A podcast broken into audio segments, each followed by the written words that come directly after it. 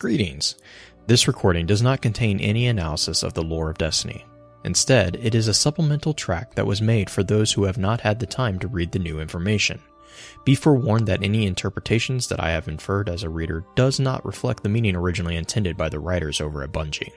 If you would like to dive deeper into the entries, I would strongly suggest reading the entries for yourself. That being said, here is the Forsaken Prince. The Length of a Chain, Part 1. Jolyon, my man, Uldren Sov whispers. You and I are going to take the Black Garden. Oh, yeah? Jolyon Till, the Ratchus, famous amongst crows, sniper, scout, and teller of tales, lies full sprawl prone at Uldren's side. The scrubbed down length of a supremacy rifle, snugged against his shoulder, nearly doubles his height. I heard you and I were going to float Saturn in a bathtub. I'm serious, Joel. And you'll be dead serious if you go to Mars, hardy har har. Target range 2,900 meters. Wind and rotation? Wind 21 kilometers per hour from your 3 o'clock. You are 2 degrees off spin north. I'm going, though. I really am. You gotta come. You'll never live it down if you miss this one. I'll never live anything down if I'm dead. Shot ready. Send it, Uldren says. The supremacy booms and kicks into Jolyon's shoulder. Uldren doesn't even bother to check that it's a bullseye. You've been with me on all the big ones, Joel. I can't do it without you. Besides, he opens his hand to reveal the ejected cartridge snatched from midair, cobra quick. If we don't do it, some guardians will, and the next thing you know, Mara will be inviting them in to do crow work. Joel rolls onto his right flank to regard Uldren. The Master Crow grins his winningness. Jolyon Till the Ratchus squints and slaps the mag release one handed. Uldren catches it. You're a lot like your sister, Jolyon sighs. Except that when she plays dirty, she doesn't smile so big. I got all the charm in the family. Uldren waits patiently for Joel to work the bolt and eject the chambered round. He usually wins this little game, usually, but sometimes Joel surprises him. Nobody's ever been inside the garden. Imagine what we'll find. Nameless horrors? They're all nameless when nobody's named them, Joel. Nobody's ever been. Isn't that enticing? No, because your sister's forbidden it, Uldren. That, he says cheerfully, is how I know it's worth doing. And because the awoken people will thrill at another tale of his narrow survival. Mara's never really understood how much heroes matter to people. A queen is an indispensable thing, but a hero, now you know what he wants, when he's lost, when he's won. The Length of a Chain, Part 2. Their departure is meant to be secret. Nobody will turn out, he assures Joel. We'll slip away at zenith. By the time anyone catches on, we'll be arrow breaking into Meridian Bay. You're insufferably cocky, Joel says and by the time we go, the whole city will know you're up to something. They will not. When they set out for their ship, they find the promenades and galleries aswarm with cheering throngs of Uldren's fans and followers. He waves and waves, turning and grinning, in a better mood than he will maybe ever be again. And if one dark mote burns within him, it is the fear and certainty that these people love him only because he is closest to their queen. Do they ever ask themselves why he is constantly breaking her rules? why he always ventures so far from her? He wants his sister's approval. He knows and accepts that. But he wants her approval for something she did not anticipate, did not plan or foresee, and did not account for. He wants her to thank him with surprise. If you hurl yourself away from someone to test the length of your chain, you cannot know the chain's length until it draws you short. Does that make sense? Uldren thinks so. Uldren is afraid so. Either he is truly free of his sister, free to choose to stand at her side, to choose of his own free will, or the chain is longer than he has managed to run. At the Gate, Part 1 Give Uldren Sov the chance to torment a guardian, and he will take it faster than you can shout, Rasputin shot the traveler! An opinion he lobs into Guardian's mind whenever he can, he hates the traveler's horseflies, the way anyone would hate an infant godling issued with coloring book morality in a whining, know nothing paperweight. They are self righteous, cocksure, callously instrumental intruders in a system they don't need to understand. He hates that most. The ability to move through the world without caring about how it works. So he's done everything to Guardians he can think of shot them up, shot them down, sent them on doomed quests, dunked their ghost in intolerably stinky silphenol, drilled holes to bury their obnoxious patrol beacons inside solid rock, tricked them into disassembling mighty weapons. But every time he gets into a gunfight, he wonders what it must be like to do this without any sheer raving terror. Jolyon! he hisses, as the goblin downslope lobs another slap grenade his way. Jolyon, where are you? Nothing. The grenade detonation pops Uldren's ears and pushes ozone up his sinuses so hard that he sneezes. The goblin fires at the sneeze. Glassy shards of melted sand ricochet off his cover and shatter into chiming airbursts. He is 300 meters upslope. Guardians, armored Cabal, and fearless Vex may fight at point blank range. Mere mortals still hang back so far they can barely see their targets. The infernal thing about Vex is they teleport. Uldren's not sure if he's pinned down by 10 goblins or one. A bullet cracks past. At the gate, part 2. Radiolarian fluid splashes on the sand. I got it, Jolyon radios, breathless. But I'm pretty sure I also got made. Confirmation arrives in a fuselage of Cabal mortar shells, smart munitions that home in on the sound of the rifle shot. Usually, the Cabal do not waste them against Vex. Some Centurion must be eager to use her toys on a target that won't teleport away. Uldren sucks air in relief when Jolyon clicks his transmat switch to signal he's okay. Uldren gets up panting. He can just see the gate to the garden. Everyone knows where it is. Sure, it's just getting inside that's the trick. The air blurs. A roiling cloud of vacuum flux blocks his view, and then, in a blast of discharge, a Vex Minotaur strides into existence. Uldren curses, throwing a jamming grenade, and runs. There has got to be a better way to do this, he gasps. Any ideas? Only the one you don't like. Thread the gate with a ship coming in at Mach 20. The gate's not active. Even if we made it through the Cabal guns, we need to trick the Vex into opening the door. That means killing a Gate Lord with just our personal weapons. No, it doesn't, Uldren breathes. I have a princely idea. This is what Uldren lives for, skittering past death, brushing its whiskers, leaping away from that toothy maw. Break contact. We need stealth now. Then we need to pick a few unfortunate targets. Through the gate. They crawl belly down across the Martian desert like worms. Active camouflage ponchos break up their outlines. The roaming Cabal harvesters growl on the horizon. For the last eight hours, Jolyon has been picking off Cabal infantry with his rifle, fleeing the eruption of automatic counterfire. Uldren has listened on cracked battle nets as mightier weapons are invoked and brought to bear. The war machine is now inflamed, swollen with outrage. Jolyon touches Uldren's ankle. Fingertips drum out a code. How far? Fifty meters, Uldren whispers. If the Vex know we're here, they haven't. The air prickles. Subsonic groans of power stir in the sand. Something mighty awakens above them. Never mind, Uldren mutters. The Vex have now reacted. He throws off his poncho, rising with revolver and deflection grenade in his fist, screaming challenge. Jutting from the Martian desert before them is the canted fringed loop that is the Black Garden's gate, huge enough to swallow a fallen skiff. It thrills with infinite energy. Out of that aperture emerges the behemoth silhouette of a Vex Gate Lord, metal and mind crashing together, self assembling, ready to defend the secret place. The Vex are born here, in the sense of baptism, consecrated to the service of some terrible purpose that the machines found within. Hey, big guy! Uldren shouts. Over here! Calmly, carefully, Jolyon Till the Ratchus begins to fire his rifle straight up into the sky. The reports of the Supremacy's huge cartridges spill out across the dunes. The Gate Lord towers above them. Uldren whoops and hip fires a couple rounds into the sand at its feet. Can you dance, sir? he bellows. Have you got the footwork?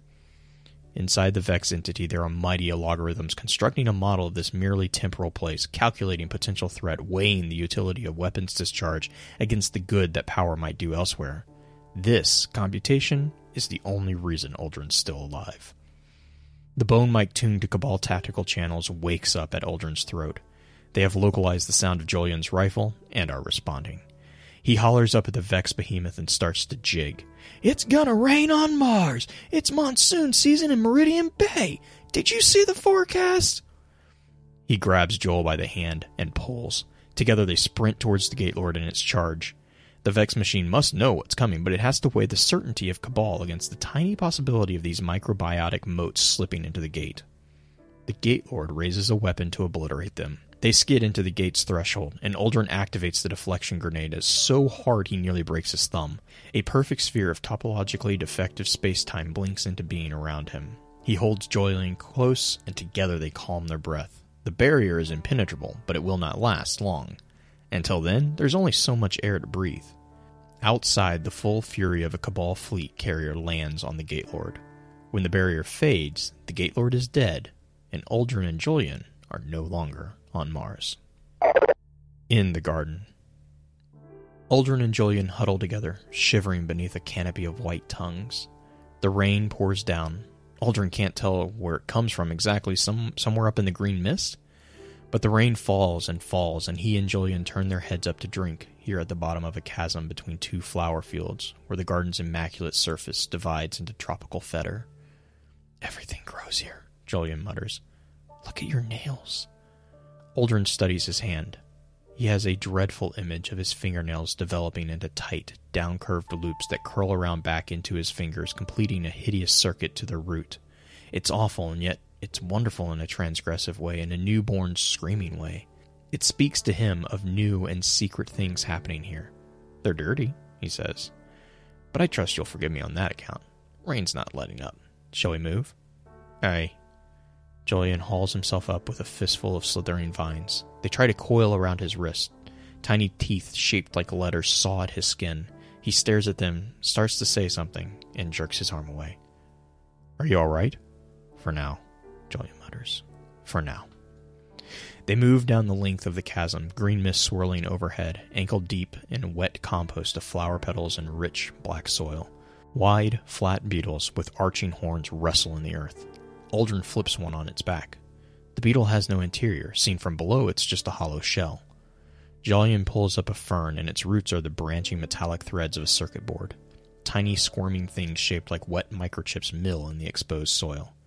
I don't like this place, Jolyon whispers. We should get back to the surface. He means the garden surface, the manicured sectors of red flowers that stretch away toward a distant mesa.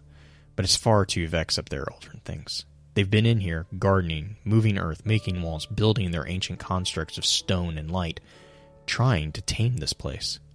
It's life, he breathes. You're right, Joel. Everything grows here. He cannot let this place be killed. He cannot let it be looted and overthrown like everything else that doesn't fit into the narrow binary dogmas of the Traveler's undead warriors. Excitement seizes him and he runs ahead, sloshing through the muck, laughing aloud. Uldren! Jolyon shouts after him. What are you looking for? I don't know, he cries back. That's what's so incredible. I can't know. On the hunt. They track the last Cabal soldier from the place of carnage, onward through the flower fields, following the dribble of black oil that escapes the wounded legionary's pressure tourniquet. Uldren moves with a cold, vicious anger. War here in the garden. Petty, detestable war, brought into this place by some blundering Cabal expedition. They deserve what they got. The garden must be left to tend itself, mustn't it? It must be allowed to evolve its secret fruits. The terrain dips. The red flowers fade away to low woven grasses. The wind whispers, soft words, sentence with just the beginnings of syntax, the cadence almost musical. Brain stain, Jolyon whispers, fearing infection by a contagious idea. We should but his voice trails off as Uldren pushes ahead, down into a low vale, slipping easily through tangled undergrowth. Vex. There are Vex here, dozens of goblins and minotaurs, still as statues and covered in moss, in a ring like some robotic hinge. They are singing in faint, wraith like notes of inhuman clarity. Uldren knows what this place must be. The Cabal legionary huddles behind a stone. Uldren creeps forward. By the time the wounded, bellowing thing knows he's there, he has a knife pressed to its helmet, right above the cleft of its lips and the soft tissues below. Don't move, he says in Ulurant. Don't speak. This knife is atom sharp. I can tell, the legionary grunts in its native tongue. It's right up in me eyes, practically shaving me bristles. Do you know where you are? Just about the worst place everyone's ever gone. You say that because you can't smell the air, Uldren says. It's sweet, like pollen and thunder. Why did you come here? Not by any chance of our own, sir. The milk robots abducted us. The whispers have taken on a soft hint of Ulurant grammar, confirming Uldren's suspicion. This is a place where abstract patterns war for survival, fighting to propagate themselves by preying on each other. The Vex are singing to see how the garden changes their song, and even this conversation has fertilized the air. Why are they here? What do they want? They come here to pray, sir. They're making vessels out of themselves. They're the worst things ever to be, sir. They hate existence. How do you know this? Oh, from the seeds, sir, the legionary says. Do you see 'em? And without hesitation or second thought, he punches the emergency medic release on his helmet. The pressure seal breaks and a ring of black gel sprays out, hissing. The legionary slumps over. His helmet tumbles into his broad lap. Beneath the layer of gel, the whole surface of his skull has the pitted texture of a strawberry. Thousands of tiny seeds glisten in the Cabal's flesh. Uldren brushes the skin in fascination. Uldren? Jolyon radios. I really don't like the expression on your face. This place has secrets, the prince murmurs back. The bone mike feels cold and inorganic, poorly mated to his flesh compared to the warm, close packeted pits of the legionary's deformed skull. So many secrets. They grew in him, Jolyon. The garden grew its secrets in him. Who gives a rat? Jolyon snaps. Your Highness, we've got to get out of here before whatever happened to them happens to us, too. He's afraid of secrets, Uldren realizes. The unknown terrifies him, which is very sensible, very rational. The attitude of a good scout, a good soldier, a survivor. But Uldren can't stop imagining how astonished Mara would be at this place. What if he could bring her here? What if they could explore this place together? After the Heart, Part 1 Mara, I picked you flowers. The Queen's retinue parts before Uldren. Astonished eyes flicker between his face, his wounds, and the potted flowers cupped in his hands. Some of them see a madman and reach for weapons before they remember that this is Uldren Sov, Prince of the Awoken, beneficiary of the Queen's limitless indulgence. Asphodelia is its name, he kneels and offers it to his sister. It grew only in the Black Garden until today. We will plant it here in our dominion, where I know it will take root and flourish. It will remind the people of our twin heritage. For a terrible moment, Mara is unreadable. Then she smiles and beckons. Our brother has attained the Black Garden and returned to us. Come forward. She peels a single petal from the flower and lays it across her fingertip, holds it up to the light. Magnificent. Ilian, see to it. She passes it off. Uldren swallows protest. He'd hoped she might plan it herself. Afterward, in private, she is silent and still. He tells her everything he remembers. Did you see the heart? she asks, softly. After the Heart, Part 2. The heart. Uldren considers his sister's question. After a while, his memories become confused. He was running through a thorny grove, and the branches and prickles were tearing at his cheeks. Huge wet fruit slapped against his shoulders and detonated in overripe pulp. Fruit shaped like heavy swollen ghosts. He was huddled with Jolyon beneath a thick cobweb, holding his breath as they listened to voices argue just outside. His heartbeat. Was it his heartbeat? Or another's? He was in an apartment block. He remembers that. He was sitting in the laundry room, a place with a black and white checkered tile floor, watching his crows tumble over and over in the dryer, black feathers flurrying, beaks clattering. A big old female cabal sat in the tub to his left, scrubbing her back with a wire brush. A Vex goblin with the face of Alice Lee in its stomach stood behind the counter selling detergent. Uldren, she said, you've got a hole in you. The cabal grunted in agreement.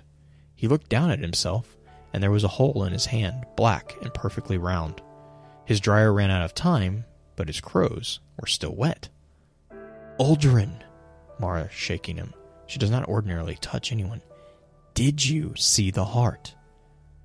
It seems the most natural thing in the world that a garden should have a heart. The Vex infest the place, he says.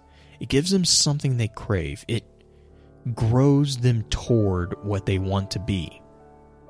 You didn't answer the question, Mara says coolly. It's a perfectly sensible observation. It's the strangest thing Uldren has ever heard her say. Whatever the heart of that place is, he says, pacing, it's a seed, I think, a seed left behind to grow, like uh, a note of glimmer, or the idea strikes him as a thunderbolt, or a tripwire, bait to attract those who seek out and destroy what they don't understand. Bait for guardians, bait to mark some milestone in the traveler's recovery. I told you never to go there, Mara says. Her eyes burn. She draws her cloak tight. Are you not devoted to me? Sister, he says. Of course I am. Yet you defy me. Yes, Uldren thinks. Yeah, uh, yes, aren't those the same thing? How could you care at all for something that never surprises you? He feels suddenly, utterly alone. Jolyon. When he sees Jolyon in the arsenal, the realization of his own sheer, unbelievable, inconsiderate, disgraceful boorishness makes Uldren gasp aloud in horror. Hey, he calls roughly. He's not sure how to apologize. He hasn't spoken to Jolyon since they returned from the garden. He didn't commend Jolyon to the queen or throw him a fete for his bravery or even ask if he was sleeping all right after after everything. He forgot about him. Hey, Jolyon says, not looking up. You weren't at the range yesterday. Oh, you don't need a spotter, Uldren says, trying to tease him. But it comes off flat and dismissive. I've been, uh, dreaming, recording his dreams, pouring feverishly through the Origin library, searching for confirmation of what his heart wants so desperately to be true. The future of the Awoken could lie in that garden. There is a wellspring of light on Earth, a blinding beacon that will only grow brighter. The Awoken will not survive, not as they are. Mara's vision and the truth of their origins will be lost, diluted by the anodyne philosophy of those city born ideologues. The Guardians will kill everything they find. What if the garden is the traveler's antithesis? What if the Awoken can find in that garden a new place of balance and equal potential between the darkness and the light? As the light brightens, the shadows deepen. Jolyon is saying something. Sorry. Uldren grunts, fussing with his revolver. What was that? I said we should talk about what happened in there. Yes! He realizes now how afraid he was that Jolyon wouldn't see the significance of the place. Revulsion and fear, yes, natural responses, but he must see past them. Yes, we've got to record all our observations before they fade. I should have asked you sooner, Uldren. I don't want anyone to know what we saw. Oh. This kindles a little bonfire of warmth in his gut. Of course, no one else has to know our shared secrets, hmm? I wish I didn't remember what I saw, Jolyon says, fumbling his rifle's firing pin. It hits the floor like a dull chime and rolls underneath his bench. He doesn't go after it. And I don't keep secrets. Uldren thinks about this for a moment. The profound truth of it hits him like a cold wind. You don't, do you? Jolyon knows exactly where he was born, to what lineage. His capabilities as a marksman are public record. As one of Uldren's crows, he flies dangerous surveillance missions, but he is not a covert operative. Uldren knows everything about him. You gonna be on the range tomorrow? Jolyon asks, too casually. Thought we might shoot a few magazines. Not tomorrow, Uldren says. I have work to do. He is already trying to imagine how Mara would react if he tries to turn the Oracle engine on the garden. The things he might learn, the things she will surely want to know. After the fall. She is gone. He lives now in a state of perpetual dread. He hates the future because he fears it. He fears its emptiness, and he cannot imagine lonely eternity without her. As he staggers down the edge of a Martian chasm, he can feel the drop calling to him, begging him to join her, to end it all. The heat of the place soaks him in sweat. The dead chassis of one of his old crow drones slung over his back feels like it's compressing his ribs, pushing his lungs up against his sternum, expelling his breath.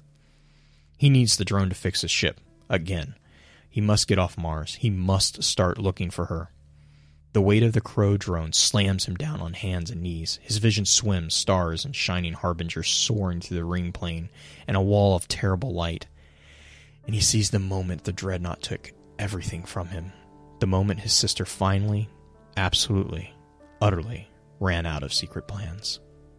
That instant when all sounds ceased and he screamed in denial, and yet, in spite of his soul's plea to die with her, reached for the deflection shield that saved his life.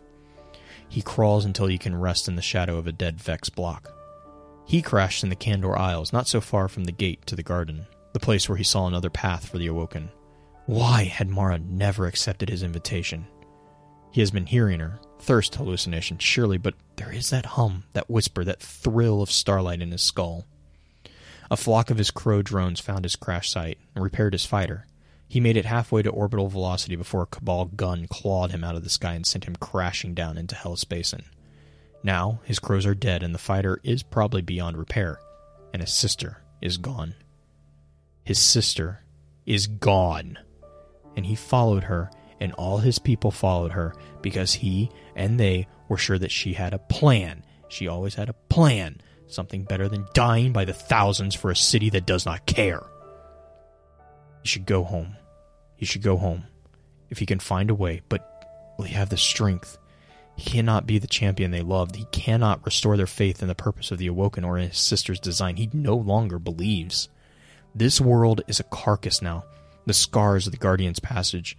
Cabal's fortress is reeking of decay, littered with flesh and bone and broken armor. The shattered chassis of Vex littering the sands, a place of death.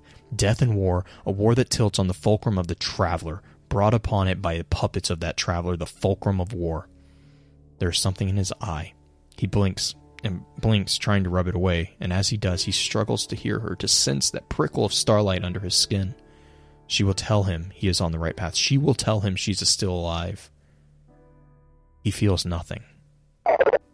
Kings.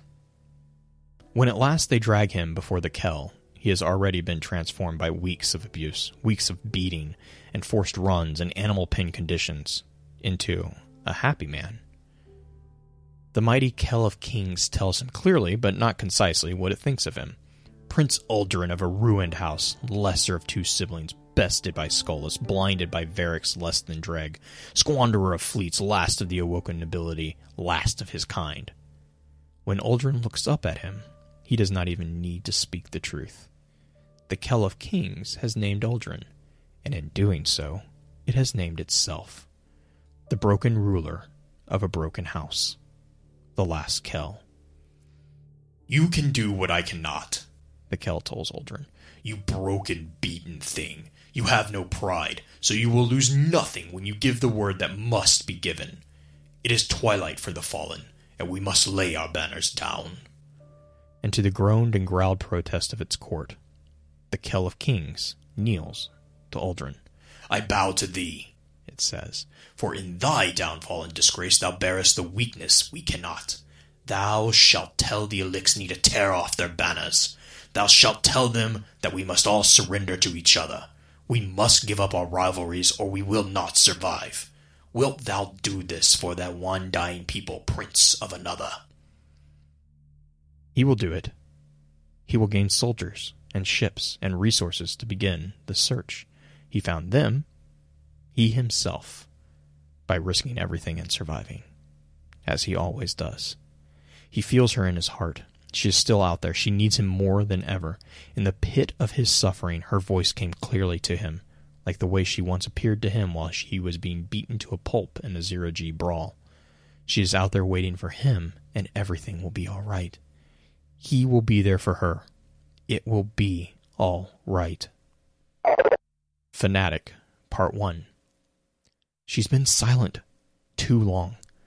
The whole solar system groans with the bruises of war. Uldren lives in constant suffering, a numb, scowling pain that drives him to ether and worse distractions. He has never felt the light this strong. He has never known pain so deep. How many centuries with his sister, and how quickly he's disintegrated without her. Why won't she speak to him? The reef burns around him. Shattered asteroids and cracked habitats spill bright flakes of debris. There is nothing quite so stark and brilliant as sunlit wreckage in a vacuum. The reef is huge, huge, but dense, too. Its structures and people gathered in tight clusters against the vastness of space. Oryx and the Red Legion ripped great holes in the reef. Oh, if only Uldren had told Petra that Trog's broken legion was a Trojan horse. But Uldren has nothing to give to a regent who surrenders her people to the traveler. She has always wanted Mara's approval, little Petra. Always wanted to integrate herself. But she's never understood what Mara respects. She's never been willing to take the hard road to Mara's trust. That's why Mara doesn't speak to Petra. But Mara has not been speaking to Uldren either. He kicks off the wrecked hull of the Corvette. He and the Kings have been raiding the asteroid belt, knocking out shipping heading to Earth, trying to further destabilize the reef. Uldren has killed his own subjects, and at first that left him wretched with guilt, curled up in the hard cell where he sleeps. But didn't Mara lead thousands of her subjects to their deaths for a still enigmatic Gooderator good? How is this any different? She has always intended her people for the altar. The Awoken are pawns in her design. It's up to Uldren to set that design back on track. Mara! he shouts up into the starlight. He has come too far to beg now. He's done too much. He demands her answer. I'm not angry. I forgive you for for sacrificing yourself to save them, but you must answer me now. Am I on the right path? And I'm am I nearer to finding you? He has the House of Kings as allies. His raids on the reef have forced Petra to pull back, consolidate, focus on protecting her citizens instead of collaborating with the Guardians. But is he any closer to Mara? Has he can he trust himself to do this? He always wanted to surprise Mara, to make her recalculate her plans. But it would help him so much to know that she foresaw a little of this, to be certain he's headed in the right way. Mara! he cries, blinking against the persistent soreness in his right eye. Sister! Have you forsaken me? Something answers him. Fanatic, Part 2. Just a whisper just a brush of reassurance, just a quaver. Uldren, my rescuer. He follows the voice. The violence of his thruster burns bruises his body. Down from the tumbling corvette to the harnessed asteroid below were shattered servitors and the wreckage of Shank's mark, the site of a losing battle. Guardians ambushing a fallen party. His suit's chemioceptors detect a trace of ether. He follows it in. And there it is. A fallen Archon crumpled in the dust. Ether hisses through entry and exit wounds cauterized by brutal solar flames, the mark of the golden gun. Uldren hisses in disgust as he traces Guardian's footprints in the dust. They must have sprinted off together in a rush, no doubt to farm some other site where skiffs were coming down with mining parties. He triages the Archon's wounds, mortal. The victim is shaking now, trembling under Uldren's hands. He wants so badly to do something, anything to ease the poor soldier's passing, to have the power some say his sister had to save just by proximity. Does he wish it? Does he wish to save this poor thing? He does! He does! His eyes burn with sympathetic tears as he works to bind the Archon's wounds. His hands are quick and gentle, and he weeps with the strength of his hatred for the guardians that did this. As tears stain the Archon's wound, the ether roiling through Uldren's fingers slowly grows heavier, darker, more noxious. He does not notice. Finally, he leans back to smear his knuckles across his eyes. Sore. They're always so sore. Under the unmarked helmet, four dead eyes open in wonder. The Archon croaks a word, a broken leftover of a dying hallucination, calling out to whoever he wanted to see welcoming him into the afterlife. Dad? The Severance. He has come to the realization that it no longer matters if he doesn't know what to do or if he's doing the right thing. What matters is that he wants. If he wants to find save her, if he wants to do the right thing fiercely enough, if his intentions are good and powerful, he will find the way. He just has to believe in himself. No more paralyzing analysis, no more painful regrets. He has to go forward without doubt. The Awoken are a beautiful creation. He must keep them safe. Secrets are safe. Sister, he asked the wall of his quarters. Lately, in between bouts of euphoria, he's been sleeping too long. Sometimes it takes him an hour to get to his feet, and another hour to make himself don his armor. Wasn't living easy once? Couldn't he do things just by wanting to do them? The spark has gone out of him, the spark of the possibility of Mara's trust. He needs it back. Come home, The wall tells him. it's time to come home and take your crown. He leaps to his feet. Yes! He wants something again, wants more than to lie here numbly. He wants to show his face to his awoken people. He wants the fanfare played at his welcome. He wants to make a speech accepting the kingship. He wants to terrify and stir his people with the ferocity of his need to save Mara. The Awoken have survived so much. He will tell them that they do not need to survive anymore, that the end is coming, the end of the long plan. He goes to the Ketch's bridge. What news from the reef? he barks. A shank casts the sound to his ears. Petra's voice. Petra, who dares to try to replace what does not need replacing. Cayde, the targets are in the crater now. My fire teams are in blocking position. Whomever you've got, call them in. Guardians.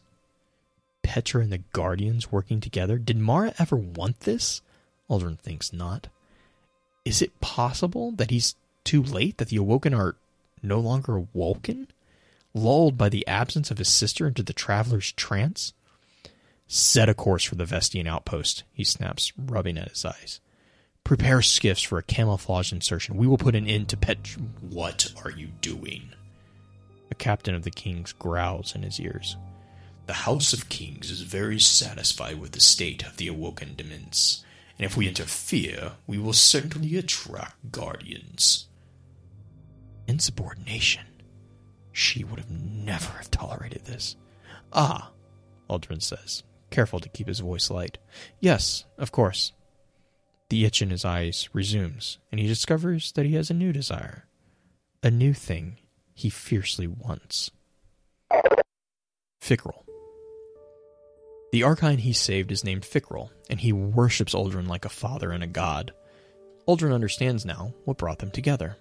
They each see a future for their broken people, a future that cannot be obtained by looking back.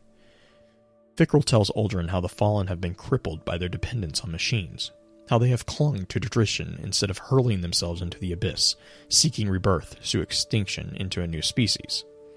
I feel the same, Uldren tells Fikrul, whittling a tiny model galat from an ingot of steel. We say we exist on the thin line between dark and light, Fikrul, but my people have always been easily led astray. What future do you see for Woken? Fikrul asks him. What future? After he finds and saves Mara, he, he realizes that he doesn't care. He has spent so many centuries stalking the perimeter of Awoken society, fighting off challengers, spying, sneaking, doing Mara's dirty work. Nothing has value except in its relation to Mara's plots. Not even himself. They can die for all I care, he says with a viciousness he'd never expected of himself. Didn't he want to save his people? No, no. Mara was willing to destroy them for her purposes. The Awoken have no value at all except in service of her design. If some part of them survives, it will be the worthy part. Does he wish for an Awoken extinction? Is that what he truly wishes? We have work to do, he tells Fikrul. The House of Kings has become uh, inconvenient to my plans. I wish to, he wags his knife, divest. Fikrul looks up sharply from his own knives. Dark ether seethes like mist around his face. It is time. We show them the future now. Docking. Honorless at the end. Gas, the former Kell of Kings. Faithless and false. Your sister's will kept us from the great machine, Uldren Sov.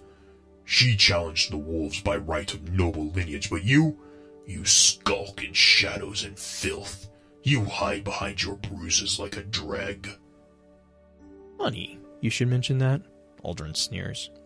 He knows he's sneering, but this worthless thing deserves it. What did the Kell of Kings ever want? To go backward. More servitors, more machines, more of the past. Uldren sees now that extinction is only the beginning. That the bones of what you become can act more powerfully than the flesh of what you leave behind. Fikrul. Shattered servitors and dead fallen loom in ether frosted mounds behind Fikrul. He comes forward silently, hulking, horrific, his headdress gritting out the firelight into blocks of shadow and smokes. He carries two shock daggers. We are the last of our kind, Uldren tells the Kell. My sister is gone. So is the idea of your great machine. The difference between us? He leans in to hiss. My sister's coming back. In four swift cuts, the Archon of the Scorned Barons docks the Kell of Kings. Uldren tears the House of Kings sigil hanging from the new Dreg's belt and holds it high for all to see. The kings are dead. Long live the king, come Fikrul's reverent growl. Petra.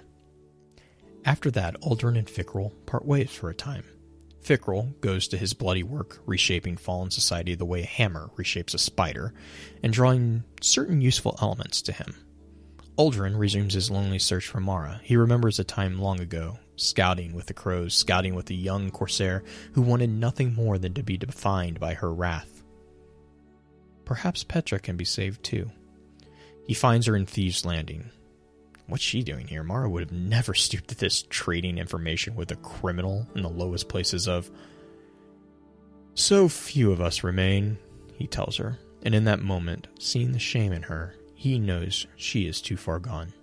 She cannot be saved. That night, he weeps for Petra. Mara comes to him in the darkness. She has heard his sorrow. He looks up in wonder, his sister sending her will and wisdom to watch over him. He knows then that it will be all right. 3. Part 1 Admit it! Admit it that you trapped my sister in the Dreaming City. I did not, Illian says. She is not trapped, Uldren. She is dead. Uldren knows the truth now, and he wants things to be right. He wants it so fiercely that he knows nothing he does in pursuit of this want can be wrong. Which lies? He spits, venomous. She is alive. Illian measures him in silence for a while. Then, we knew you would come, she tells him with quiet, calm defiance. You're lost, Uldren. You knew I'd come, but you never searched for me? My sister would take your eyes for that. Your sister needs nothing from us now, Uldren. Not even you. The rage is almost enough to make him kill her, but he knows Mara would not approve. She is with him now. She is substantial, if not corporeal. She dances at the edge of his sight. You're so close, she whispers. Free me from this place, Uldren Sov. You've gone mad, Illian says with repulsive empathy. I almost did too when I knew she'd gone. Why do you travel with that thing? What have you come to do? I've come to finish it, Uldren tells her. He even tries to smile because he's being honest. He's telling the truth. I've realized I was a fool to try to surprise her. We all exist through her design, Illian. We all act only by her consent. I'm going to save her because she needs me to save her. When she needs me to die, I will die. And when she has completed her great design for the Awoken, the Awoken will die too. It is the reward we so richly deserve, for we owe everything to Mara. It would be wrong for us to outlive our purpose. Trust me, life without her is worse than. worse than. He chokes on it. He can't describe it. At the edge of sight, Mara watches him with all the heartbroken concern and tender care he has always wanted from her. That evening, he surrenders himself to the reef. Free, Part 2. They take him with a full strike team, and one of the snipers, joining Uldren and his jailers at the extraction point, looks him full in the eyes, like he's asking a question. A tall man with a long rifle, narrow, intelligent eyes, handsome. Is he. Did Uldren want something from him once? Something important? Uldren absently rubs his eyes as he stares at him. He frowns, but he can't figure it out. They take him to a discreet landing dock on one of the lower levels of the prison of elders. When his containment unit hisses open, the glow and mist silhouette an exo with glowing blue eyes, and a woman with her weapon drawn. Petra herself. She stands there in silence. He knows she wants to kill him. He knows she wishes him to say, You've done well. She speaks to you, her words are curt and direct. What does she say? Uldren closes his eyes and lets Mara's voice wash through him. He is here in the heart of Petra's strength in the prison she is so carefully tended as everything else falls apart. He is weak, and he is bound. These are the strengths his sister never possessed the endurance of humiliation, the survival of defeat. She says, he lifts his head to meet her gaze and watches her flinch. She holds him in her weapon's sights as she withdraws step by careful step. The exo steps forward to hood him with a black bag. She says, Free me.